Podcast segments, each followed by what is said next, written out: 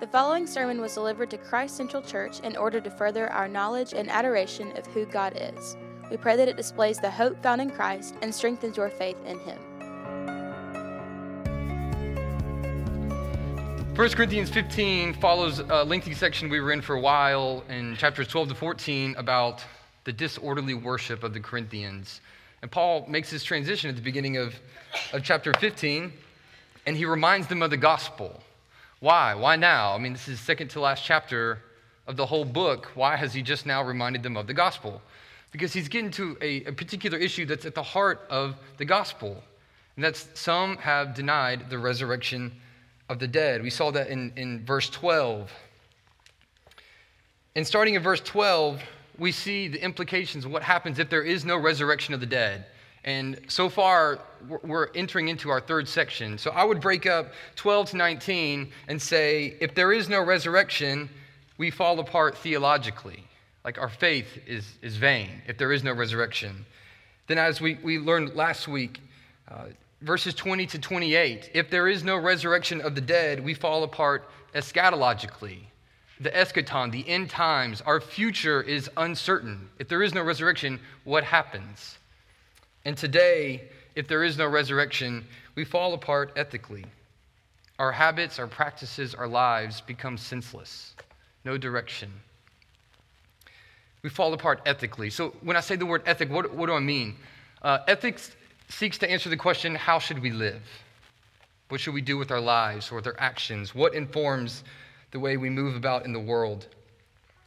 I was thinking about this I, have been messed up for the past couple weeks after watching a documentary called The Dawn Wall. Has anybody seen this on Netflix? Okay. My brother and sister in law are kind of big climbers, um, more so in the past than they are now. They have a, a foster child now. It's kind of taking some time away from them. But the guys on this documentary are insane, absolutely insane. Uh, El Cap, a wall, 3,000 sheer vertical cliff in Yosemite National Park. Um, guys climb it all the time. Sometimes you use ropes. There's even a guy named Alex Honnold who doesn't use ropes at all when he's climbing this thing, 3,000 feet in the air. Uh, in fact, I think he climbed it three times in one day. Uh, he's, he's insane. But the Dawn Wall is a story of the first, the first couple of guys to do something called free climbing, which is as you're climbing your way up the wall, there are no ropes ahead of you. As you go, you set your anchors in the wall. So if you fall, it catches you. Uh, you still get slammed against the face of the wall, but at least you don't fall all the way to the ground. But Alex Honnold, the guy I mentioned, is a free solo climber mostly. And free solo versus free climbing is no ropes whatsoever. The only thing you have is your hands and maybe a chalk bag to help your grip. Um, and I saw, I saw an interview with him uh, a few nights ago that said if he, he, he admitted if he was to choose a style of climbing for the rest of his life, it would not be free soloing. Why? Because when you're free soloing, you have to be so careful. The first mistake, you die. And it's so methodical and thought out and, and careful that he feels like he can't push himself, right? Free solo or free climbing, when he has a rope attached, he says he can do whatever he wants to because the rope is going to catch him.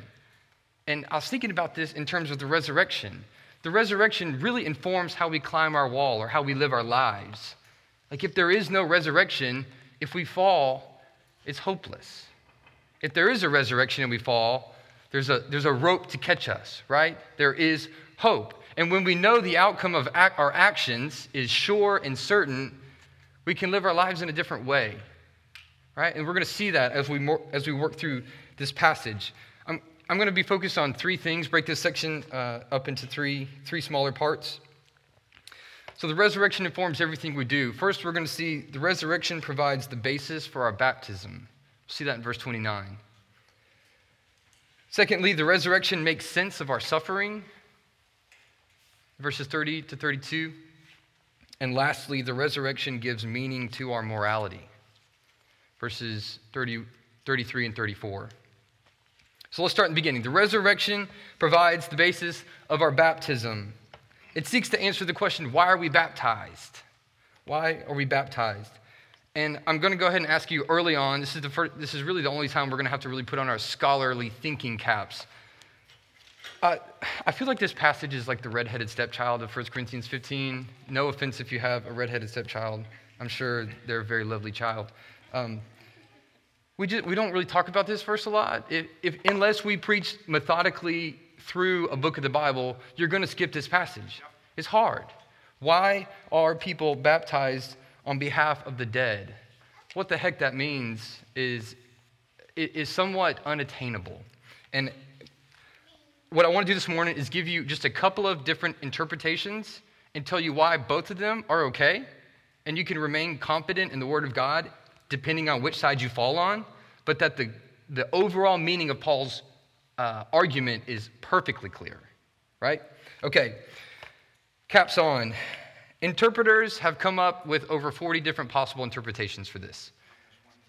We're going to go over all 40 of them. I'm completely kidding. Uh, a couple of common ones are baptized on behalf of the dead. On behalf of is, this, is a Greek word that can also be translated above or over. And they thought that maybe what Christians were doing was baptizing people on top of grave sites as a it's kind of just like a symbolic. But if you think of baptism by immersion and they didn't have movable pools back then, it doesn't really make a whole lot of sense. Um, Another option is on behalf of the dead, which was with their dead relatives in mind. So, in other words, my, my child has died and was a believer, and I want to be with them in heaven when I die as well, so I'm going to be baptized on behalf of their dead for my salvation. Um, again, there's some major problems with this. Uh, it doesn't line up with Pauline theology, um, and it's just kind of putting wor- more words in Paul's mouth than actually is here. Uh, so the two most likely, those two are pretty common, but the two most likely interpretations number one is vicarious baptism, proxy baptism, baptism in the place of somebody else. As if you weren't baptized and you died, and after your death, I'm baptized on your behalf to ensure your salvation. That's, that's a very, very common interpretation of this, but there's a few difficulties. Number one, there is no evidence that this happened at the time of Paul.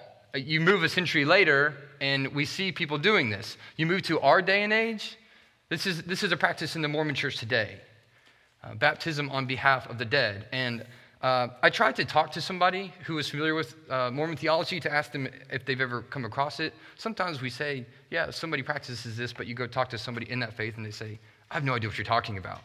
Um, I wanted to see how, but it's in their doctrine. Um, so there, I, I, would, I would wager that it's, it comes from this verse and, and this verse alone. Uh, there's no evidence for it. Number two, it doesn't agree with Paul's theology, and he doesn't really push back against it. Like, he doesn't say baptism on behalf of the dead, even though that's stupid, this is the reason why they do it. He just kind of breezes by it. But I will say, he, look at the language there, he uses third person. What do people mean by being baptized on behalf of the dead? Why are people baptized on their behalf? He distances himself from it. He doesn't say, Why are we baptized on behalf of the dead? Why are Christians? He just says, People. Um, make, make of that what you will. And the last problem is why does Paul use a practice of other people to argue for what the Corinthians believe? So, in other words, if this isn't something they're doing, why would, how does it carry any weight for them? Like, why are people baptized on behalf of the dead? And the Corinthians, if they're not doing this, would say, I don't know, they're dumb. That's not what we're doing. So why, why bring it up? Where I fall, but the main strength of that one is that a plain reading of the text, this is what it sounds like is going on. On being baptized on behalf of the dead. It, like grammatically, it makes perfect sense. Where I kind of fall, uh, maybe 75% in this camp, is that on behalf of kind of carries the weight of on account of. And I'll tell you why. Um, first of all, it's consistent with Pauline theology. And the dead in 1 Corinthians 15 always refers to the dead in Christ, not just the dead in general, like all dead people. Which means um, that to be baptized on behalf of the dead means to be baptized with a view of joining those who are already dead in Christ. Right? One, one uh, commentator, he paraphrased the verse, and I, and I, think it's really helpful. So, you know how the message is like a paraphrase? Um, don't use it as your main translation, but it's, it's somebody's interpretation. And this is like a messagized version of this verse. And I find it very helpful. He would, he would um, translate it in an interpretation as Now, if there is no resurrection of the dead, what will be accomplished by those who get baptized because of what they have heard about how our dead will be raised on behalf of the dead? If the dead are not raised at all, why are people undergoing baptism on account of them? So people are being baptized because they've heard about what happens to the dead in Christ, how they're raised to life, and they're baptized on account of that, on their behalf. Paul's overall point take that, wrestle with it, continue searching, talk about it. Paul's overall point if the dead are not raised, baptism is meaningless, completely meaningless. He may be using a aberrant practice of being baptized vicariously, or he may be talking about baptism to join the dead in Christ. Either way, his point is baptism points to a future resurrection, and without it, it's meaningless. It doesn't make any sense. And this is true because baptism is the foundational practice of the Christian life. Read with me Romans 6 3 to 11.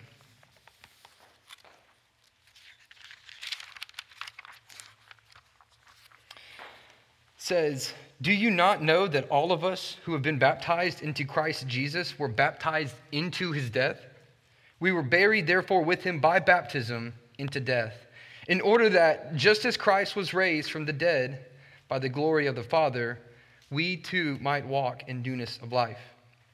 For if we have been united with him in a death like his, we shall certainly be united with him in a resurrection like his. We know that our old self was crucified with him in order that the body of sin might be brought to nothing, so that we would no longer be enslaved to sin. For no one who has died has been set free from sin, or for one who has died has been set free from sin. Now, if we have died with Christ, we believe that we will also live with him. We know that Christ, being raised from the dead, will never die again. Death no longer has dominion over him. For the death he died, he died to sin once for all. But the life he lives, he lives to God. So you also must consider yourselves dead to sin and alive to God in Christ Jesus. Baptism is done looking back at Christ's death, being united with him in his death. But baptism is done in, for the future expectation of a resurrection just like Christ. And it doesn't make any sense if that's not our expectation, it's meaningless. So the resurrection provides basis for our baptism. But the resurrection also makes sense of our suffering. This is where we're going to spend most of our time this morning. Um, it's, it's the largest part of, of the passage, and it's, it's the most, um, it's the one that we probably struggle with the most, too. It seeks to answer the question why do we willingly face danger, discomfort, and even death as Christians? If the dead are not raised, why should we endure suffering and risk our lives? This is why Paul he says in verse 30, why are we in danger every hour? I protest, brothers, by my pride in you, which I have in Christ Jesus our Lord, I die every day. What do I gain if, humanly speaking, I fought with beasts at Ephesus, if the dead are not raised? Let us eat and drink, for tomorrow we die. When Paul says we, he's most often talking about the apostles. Um, but what we're going to draw out of this text is a sense of what it means for the rest of us as we follow Christ. Uh, and, and I want to talk about two aspects of death and danger that Paul talks about here. Number one is more physical. In, in Paul's next letter to the Corinthians, uh, 2 Corinthians chapter 11, you've probably heard this text before. He kind of catalogs his tribulations and trials that he's gone through in his ministry. he writes, Are they servants of Christ? I am a better one. I'm talking like a madman with far greater labors, far more imprisonments, countless beatings, often near death. Five times I received at the hands of the Jews the 40 lashes less one. Three times I was beaten with rods. Once I was stoned, three times I was shipwrecked. A night and a day I was adrift at sea, on frequent journeys, in danger from rivers, danger from robbers, danger from my own people, danger from Gentiles, danger in the city, danger in the wilderness, danger at sea, danger from false brothers, in toil and hardship, through many a sleepless night, in hunger and thirst, often without food, in cold and exposure. You read through the book of Acts, like we did a, a, a, few years ago, chapter 14, Paul is in Lystra and he gets, he's stoned near death, dragged out of the city because they thought he was dead. They left him for dead, but God sustained him. Like if you're, if you're trying to tell people to become Christians, you don't read this passage. It's, it's not very convincing that you're, you're going to have the blessed life that most people promise when it comes to our faith. There, there is a physicality to the danger and death that Paul's talking about here. Right? You, you see that. It's, it's, not, it's not hyperbole, it really happened in his life. The second aspect to the danger of death that he's, he's talking about here is more spiritual. So, Paul had not literally died every day, as he talks about in verse 31. I die every day. So, what does he mean? Earlier in the letter, 1 Corinthians 4, verses 8 to 13, he kind of talks about it a little bit. Talking to the Corinthians, already you have all you want. Already you have become rich. Without us, you have become kings, and would that you did reign so that we might share the rule with you. For I think that God has exhibited us apostles as last of all, like men sentenced to death, because we have become a spectacle to the world, to angels, and to men. We are fools for Christ's sake, but you are wise in Christ. We are weak, but you are strong. You are held in honor, but we in disrepute. To the present hour we hunger and thirst. We are poorly dressed and buffeted and homeless, and we labor, working with our own hands.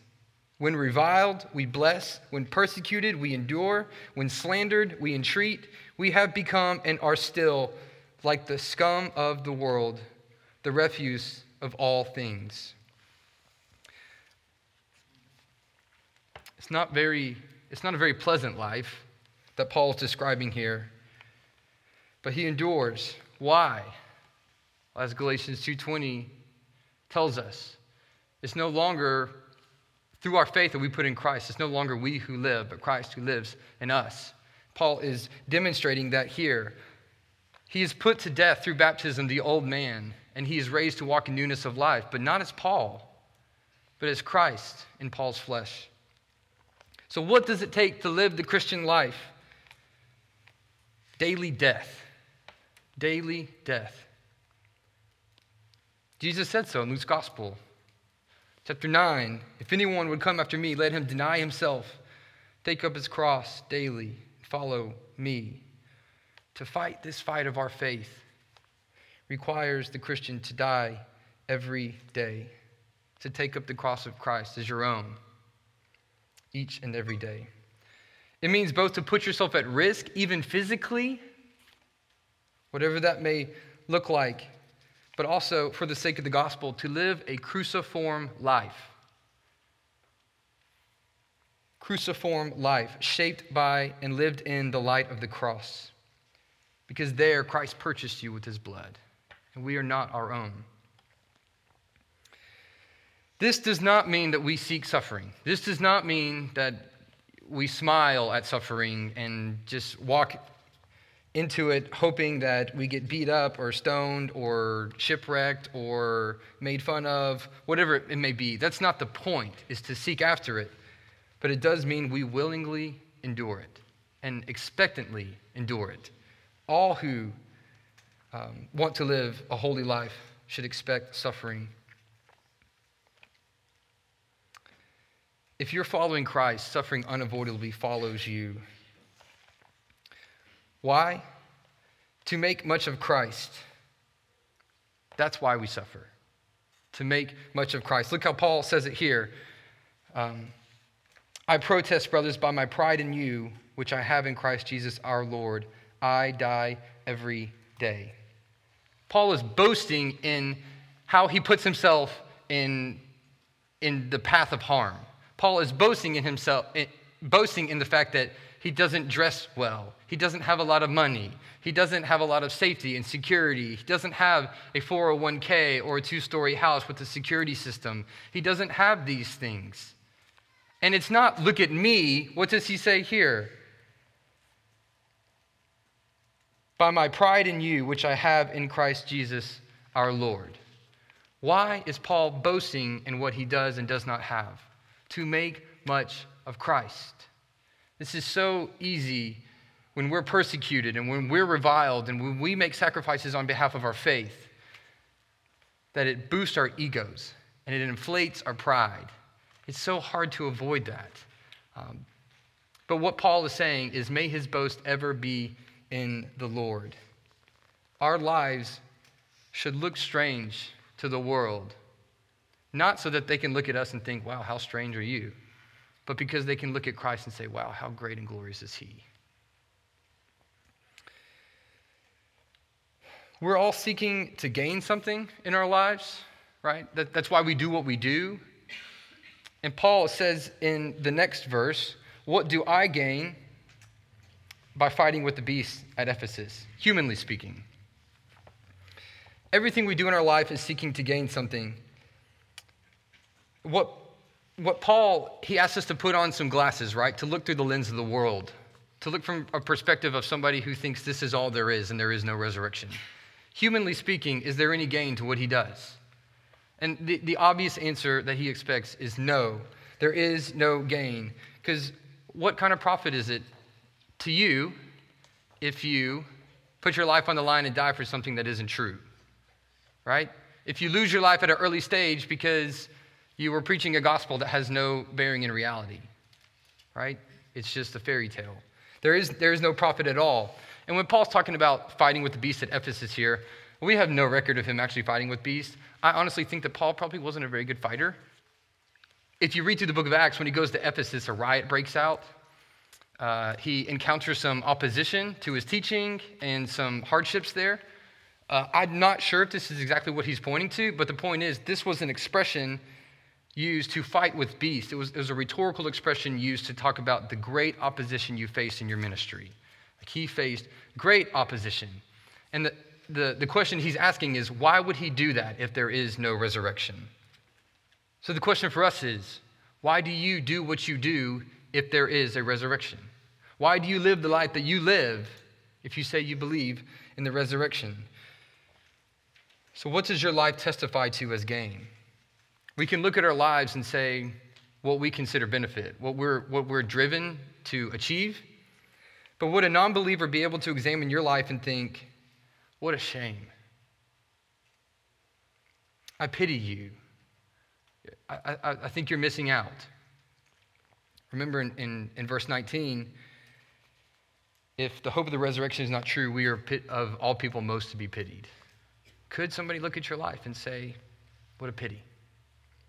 Call you fool. And they're right. If there is no resurrection, but was Paul a fool for risking his life? Yes, if there is no resurrection.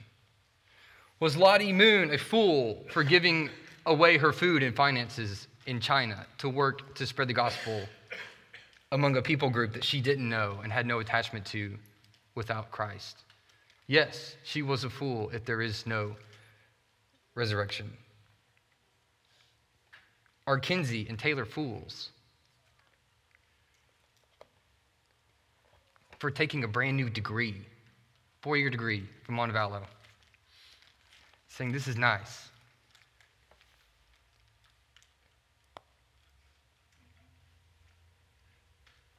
Yes, they are fools if there is no resurrection. So, what is our mantra if there is no resurrection? Let's eat, drink, be merry, because tomorrow we die.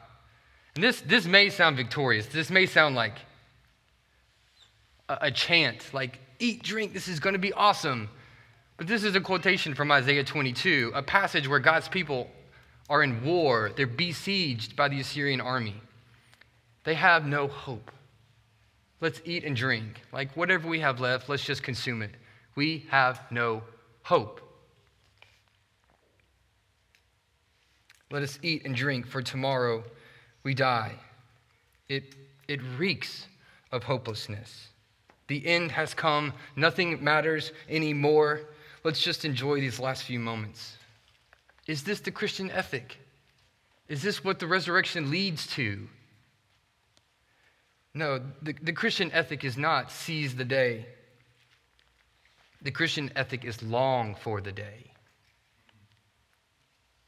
It's not carpe diem. It's, as we see in the very next chapter, 1 Corinthians 16 22, our Lord come.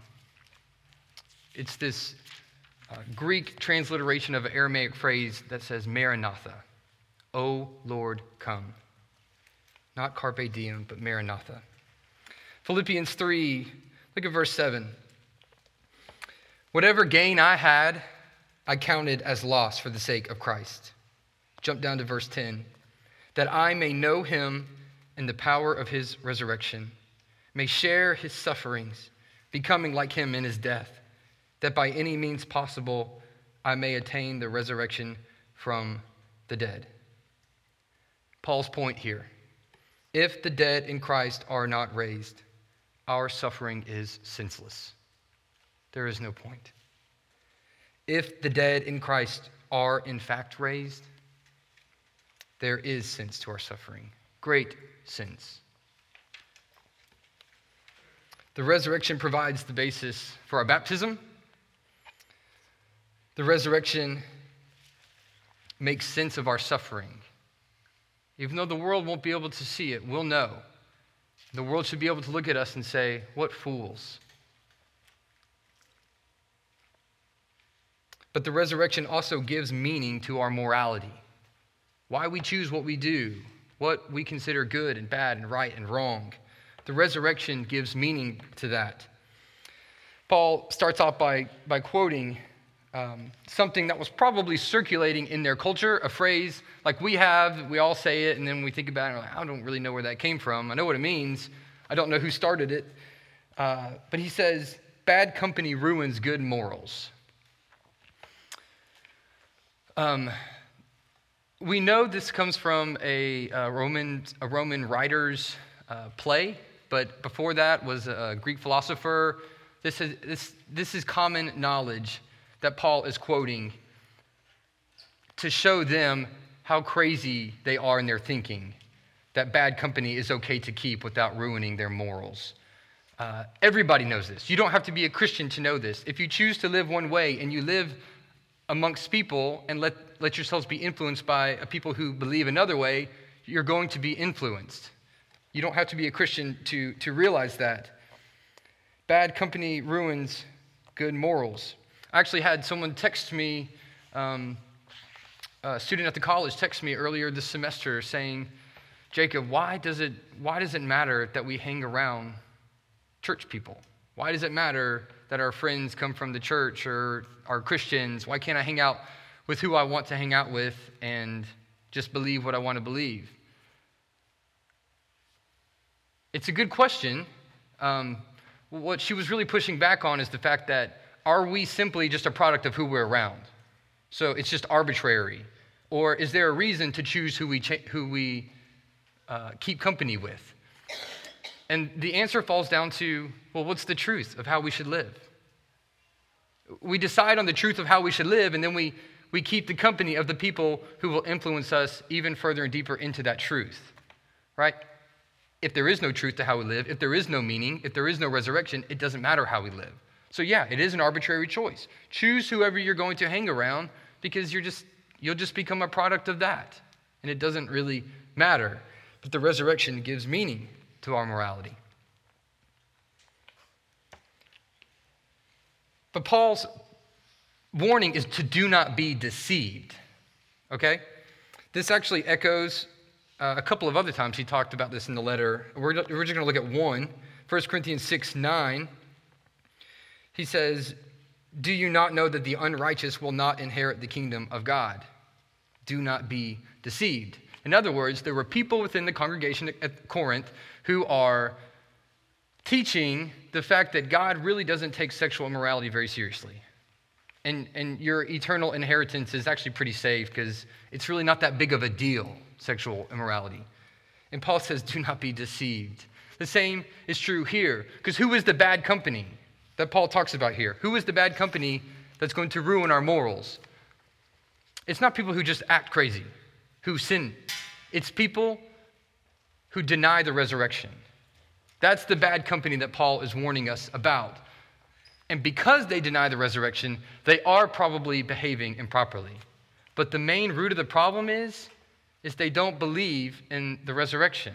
That's what makes them bad company.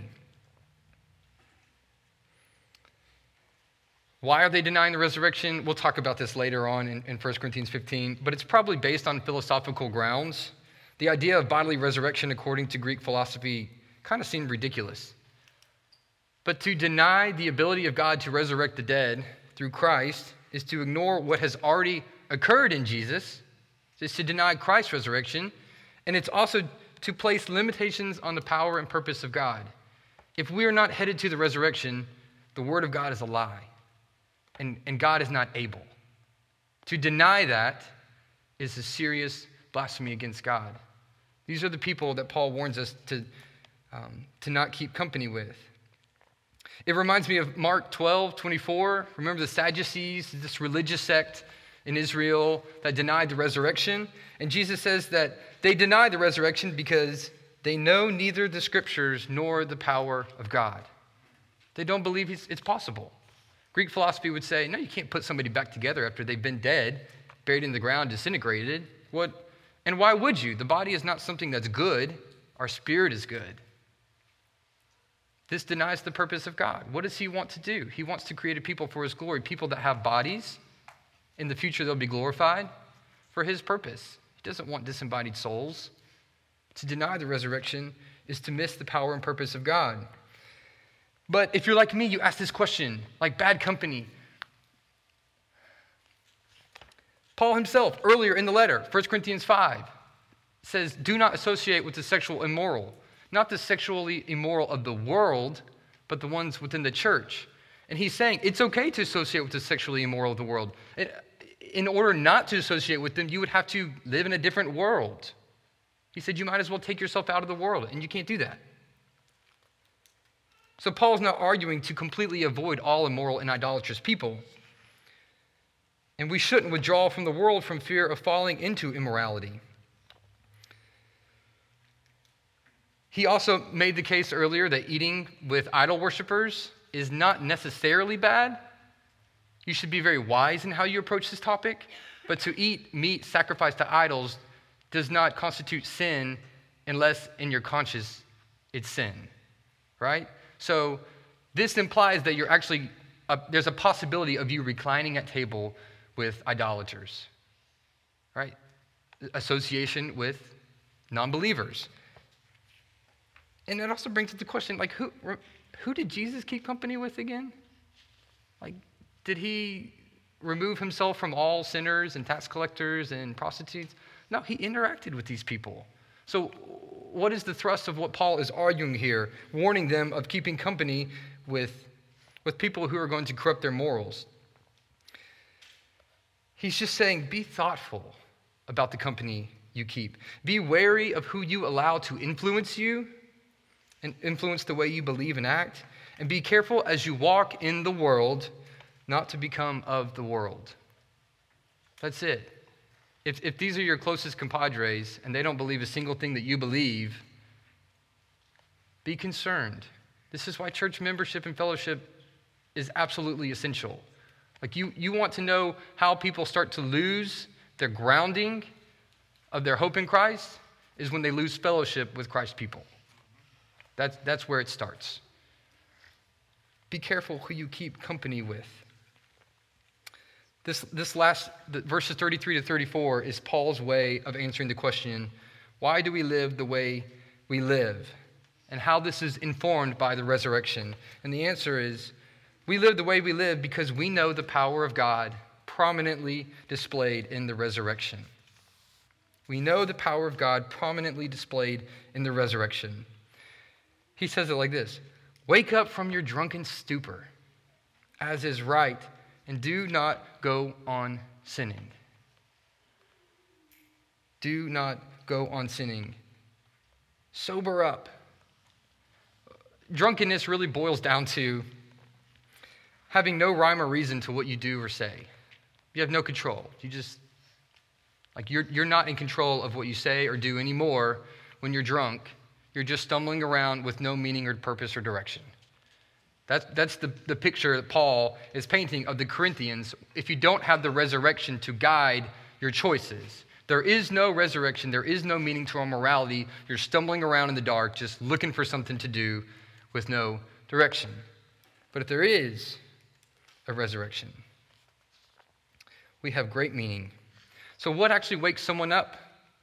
What sobers them up? What gives purpose to our actions so that we aren't meaning, meaninglessly wandering through life? A revelation of God's power. If you see a formerly dead man walking, don't you think that would wake you up? Like, wow, there's, there's something going on here. And I think this is going to have great implications for how I live my life. Wake up from your, drunk, your drunken stupor. And then he says this interesting phrase For some have no knowledge of God. At first glance, it might seem like the way you live your life influences your, the possibility of evangelizing people. So some have no knowledge of God. The way you live your life could give them knowledge of God. That is very true. That is very true. I don't think that's what Paul is getting at here. The some who don't have knowledge of God points back to verse 12, the some that say there is no resurrection of the dead.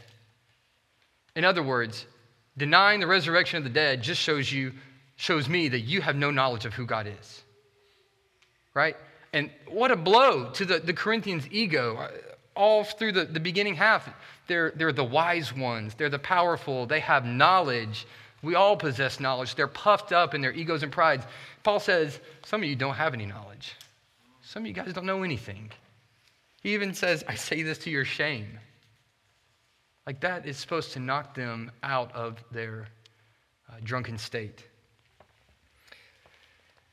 To know God and His power gives meaning to our morality. It helps us decide what to do, how to live, what's right and wrong. Think of the atheist. Is it possible for an atheist to be a moral person? Yes, it is. Does their morality make logical sense with their worldview?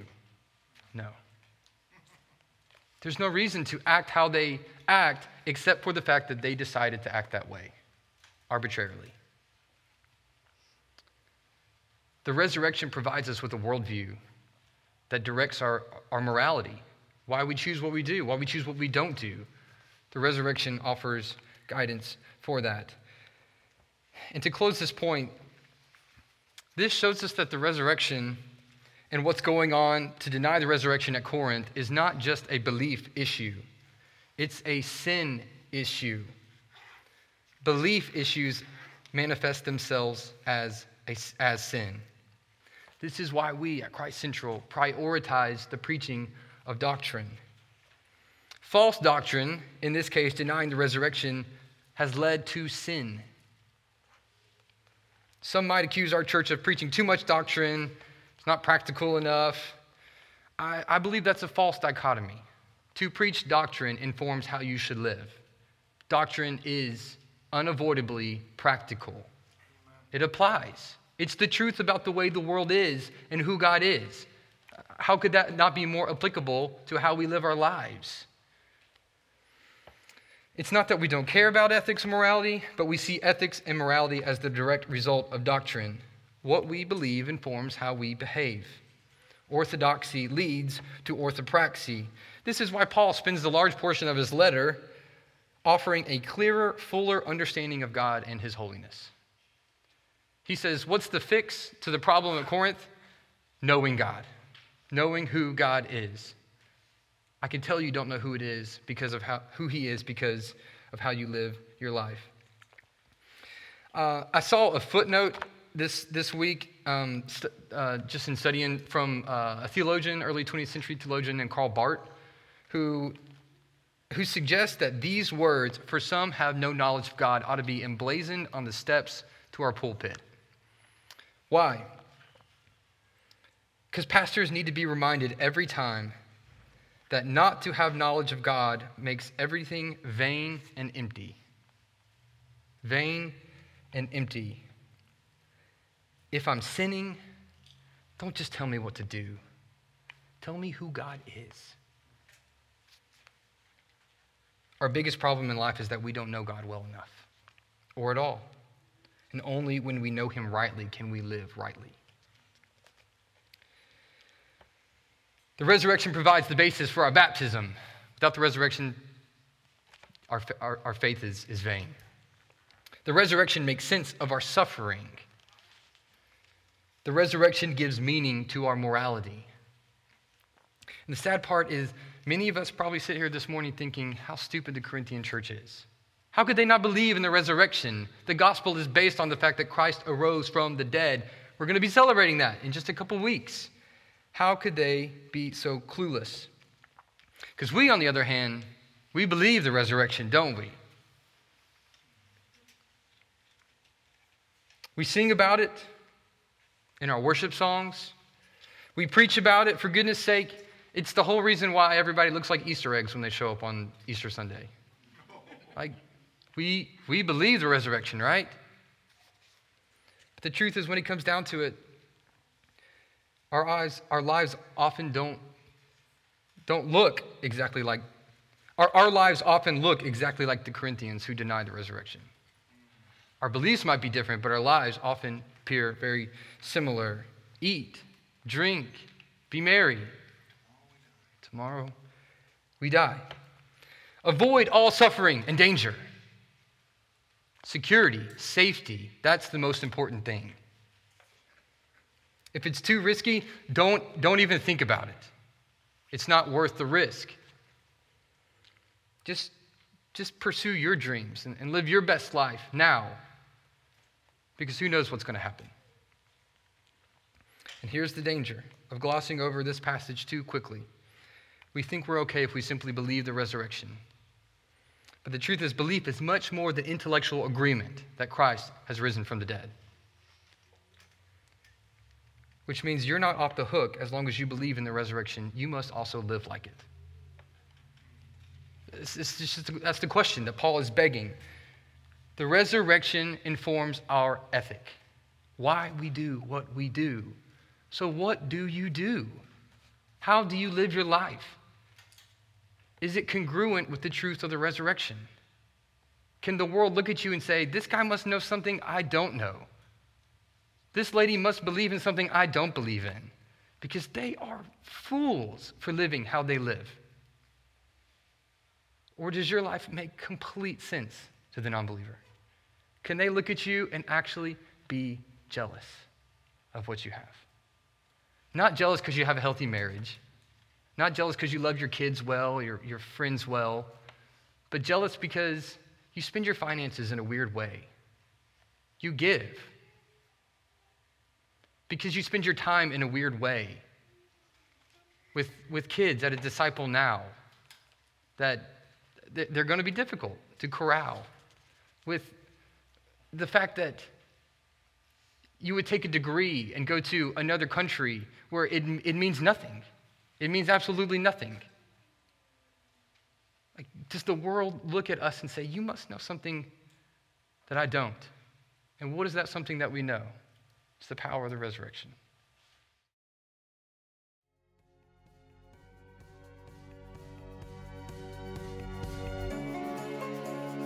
Thank you for listening to this Christ Central Church sermon series. To find our gathering location and more sermons, visit christcentralchurch.net.